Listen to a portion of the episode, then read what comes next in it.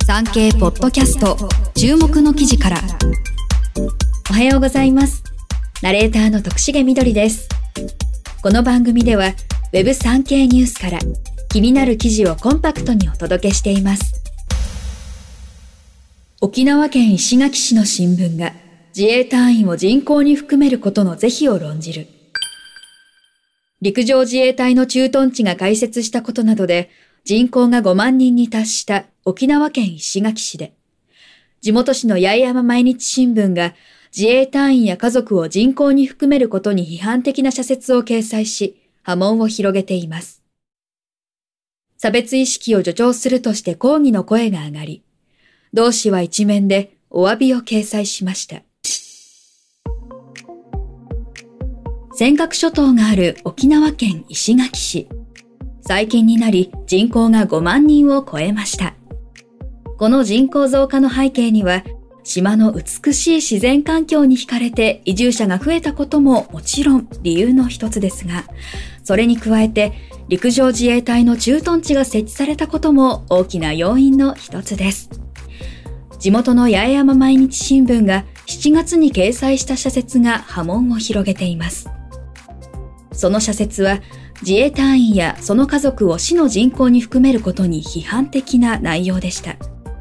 この問題に対して差別意識を助長するものだと抗議の声が上がり、八重山毎日新聞は一面にお詫びを掲載する事態になったんです。一体何があったのでしょうか？詳しく解説します。職業差別を助長させかねない論調だ。石垣市は7月11日に住民基本台帳の人口が初めて5万人に達したことを公表しました。公表を受けて、八重山毎日新聞は社説で、人口増の背景に陸上自衛隊の駐屯地設置があることを指摘し、自衛隊のおかげで5万人に達したなどと言われたら、素直に喜べないのが一般市民の受け止めではないかと批判しました。さらにこの社説では、自衛隊員やその家族を市の人口統計に含めるべきでないとする意見を述べ、基地のない自然豊かな島にしようと論じました。これに対して自衛隊を支援する民間の八重山防衛協会が会見を開き、自衛隊員や家族を市民と認めないと言っているばかりか、職業差別を助長させかねない論調だとして、八重山毎日新聞に強く抗議しました。八重山毎日新聞は7月20日発行の一面に、自衛隊員、その家族の皆様の人権に対する配慮を書いた表現があったことを深くお詫びいたします、とする記事を掲載しました。市民同士の対立の溝が深まりかねない。今年の3月、先島諸島を防衛する陸上自衛隊の拠点として、石垣駐屯地が開設されました。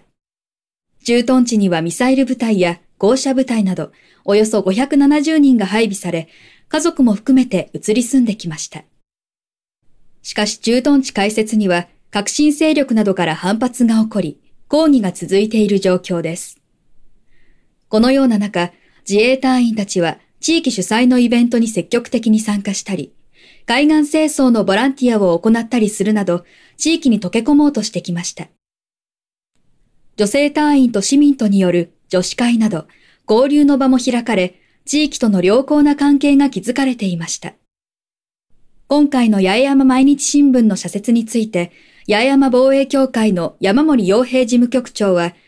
差別的な論調が広まり、自衛隊と市民、そして市民同士の対立の溝が深まることを憂慮している、と語っています。八重山毎日新聞側は、産経新聞の取材に対し、自衛隊基地に対する賛否両論がある中、基地配備に伴う5万人達成を手放しには喜べないという意見もあることを社説で示した。自衛隊への差別意識はないが、抗議を受け、人権に対する配慮が足りなかったと反省し、お詫びを掲載したと説明しています。石垣市における新聞の論調が波紋を広げる一方で、沖縄県内全体では県民のおよそ8割が自衛隊に信頼を寄せるなど自衛隊は高い評価を受けています。ただ過去には人権無視ともいえるバッシングを受けていた経緯がありました。特に那覇市では昭和50年以降に自衛隊員の成人式参加を阻止する運動が起き、法務局が人権問題として調査に乗り出す事態にもなりました。他にも、住民登録を拒否する、電報を受け取らない、体育大会への選手参加を認めないなどの妨害行為が革新系労組などによって行われ、自衛隊員だけでなく、その家族にも妨害が及んだといいます。しかし、自衛隊による不発弾処理や、離島での緊急患者輸送などの活動が徐々に評価され、平成に入ると抗議活動は沈静化していきました。自衛隊の活動によって処理された不発弾は1870トン以上。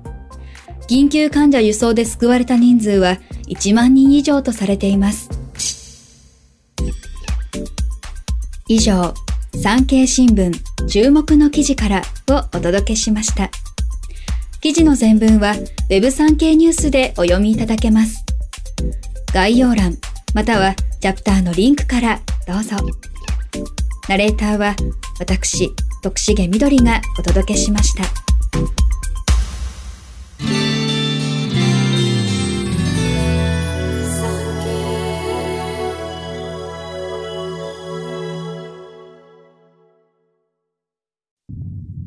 昭和20年8月